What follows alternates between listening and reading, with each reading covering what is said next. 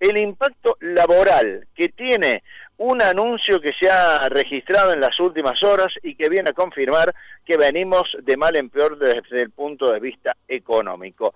La cuestión es que finalmente Falabella una tienda eh, con larguísima tradición, de origen o capitales chilenos, que tiene en todo caso una eh, trayectoria importante en lo que respecta a lo que era la comercialización de diversos productos, particularmente muchos importados vinculados a tienda de ropa, ha anunciado que el 31 de marzo va a cumplimentar su tarea en las sucursales que tenía fundamentalmente en el área cuyana, en Mendoza, en San Juan y también aquí en Córdoba. Podemos hablar del tema desde varios puntos de vista, desde varias aristas. Eh, uno de ellos es el tema del futuro del personal, que se ha quejado amargamente, aunque sigue trabajando de destajo, porque después de que se anunció que Falabella deja de operar aquí en Córdoba, eh, la gente se ha lanzado, aún en medio de la pandemia sin importar ningún tipo de cuidado o protocolo, desaforada a tratar de cazar ofertas en el marco de la liquidación que no se nota tanto en el tema de los precios. Los eh, empleados, cerca de 180, están desesperados, ya habían vivido una situación un tanto complicada el año anterior cuando en septiembre Falabella había decidido reducir la planta de personal en 100 agentes eh, con un retiro voluntario. Ahora es definitivo, baja las persianas y esto nos plantea nuevamente los distintos escenarios que se pueden observar cuando decimos que todavía estamos en pandemia y que algunos empresarios han visto en esto un rédito realmente muy importante. ¿Por qué?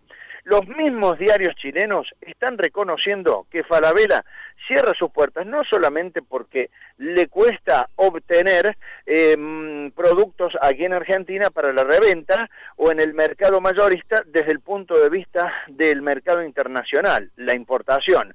La historia es que lo que se puede observar es que los mismos medios chilenos reconocen que Falabella le ha encontrado el gustito a la operatoria del mercado online con el que ha potenciado sus ventas en medio de la pandemia y esto le ha dejado de pingües ganancias. Falabella facturó cifras récords en Argentina con la venta online y es por esto que los empresarios muy rápidos han decidido que es mejor dejar de gastar en alquiler, dejar de gastar en las cargas que tienen una plantilla de 180 trabajadores solamente en la sucursal de Córdoba para mejorar el negocio. Esas cosas de la ida y vuelta eh, que se pueden observar en materia económica y que hoy te conviene invertir precisamente en un determinado lugar y al día siguiente, como si fueran capitales golondrinas, que de hecho lo son, se terminan yendo a un lugar donde el negocio deja mucho más rédito. Para eh, finalizar, el eh, drama de Falabella plantea el escenario incierto para 180 trabajadores que se quejan amargamente y que perderán el empleo eh, por allá el 30 o 31 de marzo. Una paradoja. El gobierno nacional ha determinado por decreto que para la doble indemnización en tiempos de pandemia se debe abonar sí o sí cada vez que un empleado es despedido, que una fábrica desaparece y se lo tiene que resarcir. En Falabella se les va a pagar una indemnización simple. ¿Por qué?